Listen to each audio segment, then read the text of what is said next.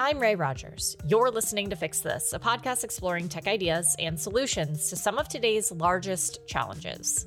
In March 2021, the U.S. Department of Housing and Urban Development, what's also known as HUD, released the 2020 Annual Homeless Assessment Report, Part 1, to the U.S. Congress.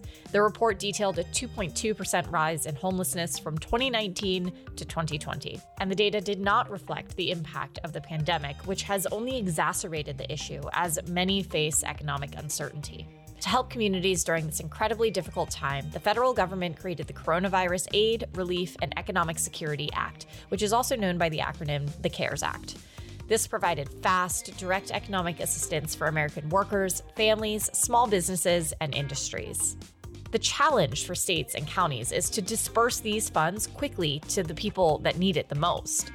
To stave off eviction and homelessness for its residents, Howard County, Maryland quickly set up a cloud based portal to effectively distribute funds to residents in need. The portal allows residents to access multiple assistance programs, all from one interface. To learn more about the portal and the benefits that the county has seen, I chatted with Kelly Cimino, Director of the Department of Housing and Community Development of Howard County, Maryland. Take a listen. Howard County is located directly between Baltimore, Maryland, and Washington, D.C. We are a community of about 300,000 residents. About 20% of those residents are renter households, the rest are homeownership. And we see residents who have very high incomes. We are an affluent community our area median income is about $122,000.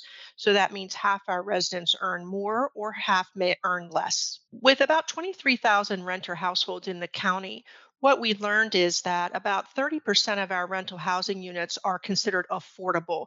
This means they're affordable to residents earning about $60,000 a year or less. And with a high area mean income of $122,000 a year, many of our residents are cost burdened. And the pandemic really showed us how this cost burden translated into those who lost one paycheck were facing eviction very quickly. And so we knew as a county we had to step up and intervene, or we would be facing many families showing up at our homeless shelter or our homeless providers seeking housing assistance. Due to COVID, many in the county are in need of governmental assistance, whether that's for rent, utilities, or mortgage payments. What are some of the housing challenges residents are currently facing? Can you give us a bit more detail? How have these needs changed due to the pandemic? When the pandemic uh, started in Howard County, we had not experienced this rental eviction crisis at such a scale before. We have several providers in the county that provide assistance to residents that are facing homelessness.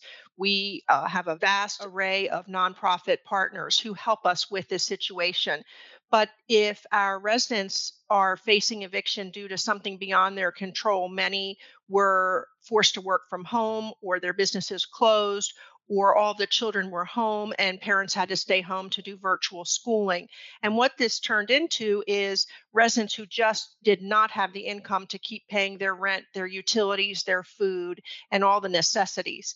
And so the county really had to scale up quickly in order to address these needs on a much bigger level. Can you tell us a little bit about what was already in place? We needed a way to serve our residents without compromising staff safety or without uh, having to open our offices to the public and put people at risk for coming in and filling out paper applications or dropping off documents.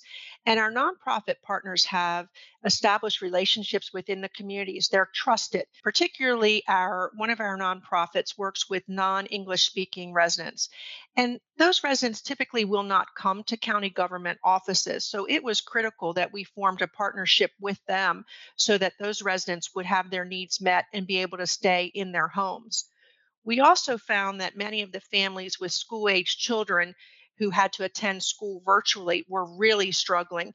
And through our partnership with the school system, we were able to share our resources with those families. And one of the things that the platform that we have chosen to work with through AWS has been to be able to determine where the needs are. If we are providing rent assistance in a particular community or zip code or city, we were able to then decide if those families also needed food assistance or energy assistance or childcare assistance. And that has been really critical to us serving the needs of the residents beyond eviction prevention. During all of this, of course, the federal government was also trying to figure out how to allocate money, which is how the CARES Act really came into the picture, which is the Coronavirus Aid, Relief, and Economic Security Act. How much funding did Howard County receive, and how were you able to disperse these funds? So, Howard County received $1.6 million in CARES Act funding, and this was the first time we had received funding of this type.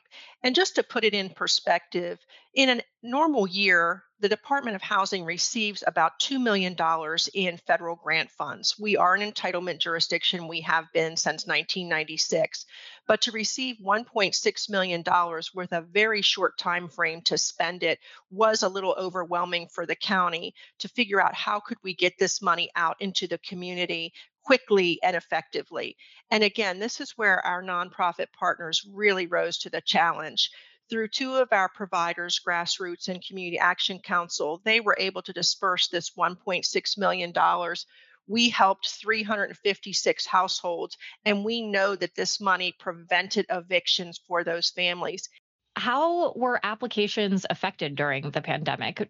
I imagine that they went way higher than the department has ever seen. In the past, the department has relied mostly on paper applications, and that's challenging for people if they don't have internet access at home, they don't have a printer, if the county offices were closed to the public, paper applications were just not feasible. Being able to provide an online application and later, we introduced a mobile application. That has been critical to the success of, of allocating those funds. Families tend to have a mobile phone. They have uh, internet access through their phone or through maybe a relative. And this was really critical to getting these funds out to the families that needed them the most. And paying the landlords directly meant that there was no checks going back and forth. We were able to set up uh, ACH payments or direct payments to landlords and really prevent residents from facing eviction very quickly. Why did the department choose to go with a cloud based solution? We in Howard County, as I said before, are very fortunate to have a great network of nonprofit partners. They work in the community every day. They provide eviction prevention, homelessness prevention, utility assistance, food assistance on a yearly basis, ongoing. But again, we had to scale up quickly we had to get this money out into the community, and we had to do it with trusted partners so that residents felt comfortable contacting those partners, filling out the application online, and knowing that they would be served. What do you think is a greater lesson that other counties, um, whether that's here in the US or abroad, could learn from the method that Howard County adopted?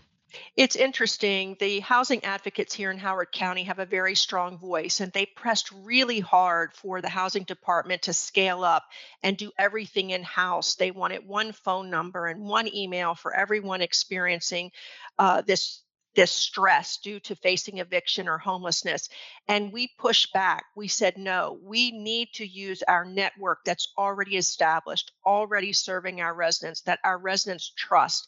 And by doing it this way, which is very different from what other jurisdictions in Maryland did. Most scaled up, most hired 20 or 30 people to do this. And Howard County, we just decided that that was not the way we wanted to go. It's difficult for county governments to, to staff up quickly. We really pushed hard against our advocates to say no. The best way for Howard County to do it was to use our nonprofit partners.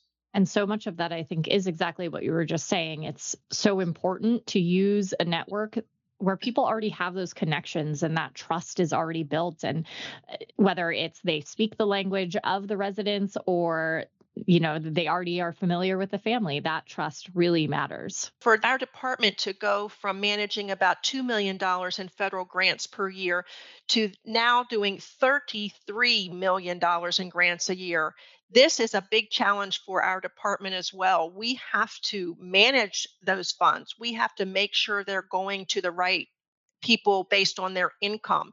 And we have to make sure that we are collecting the demographics. And those demographics have helped us, as I said, to also figure out where do we need to direct our efforts for food assistance, for childcare assistance, for maybe medical.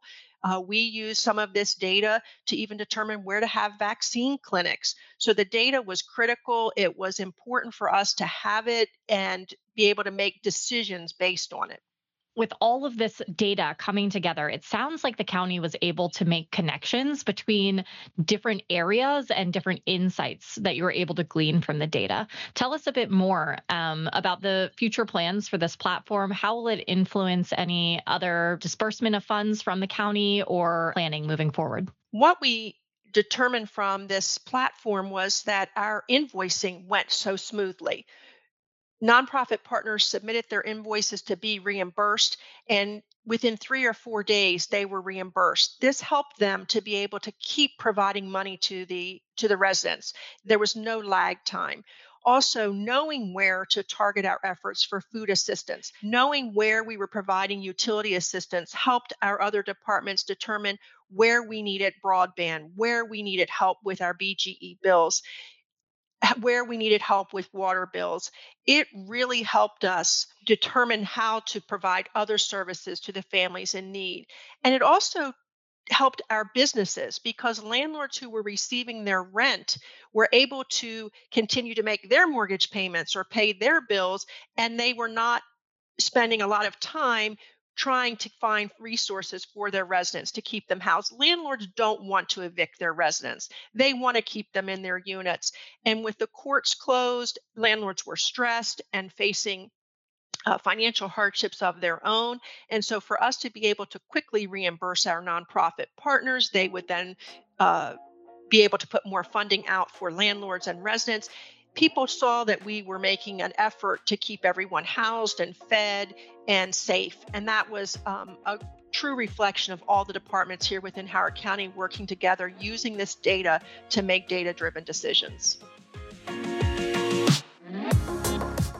If you like today's episode and want to learn more about how cloud based solutions are helping to address homelessness, listen to episode number eight from the archives, where you'll hear from US based nonprofit Community Solutions. They share how communities are reaching what's called functional zero for veteran and chronic homeless populations. Join the conversation on social media with hashtag FixThis by AWS. Thank you to our guest, Kelly, and thank you for tuning in. If you like today's show, please remember to subscribe, rate, review, and share. We'll be here on the next one.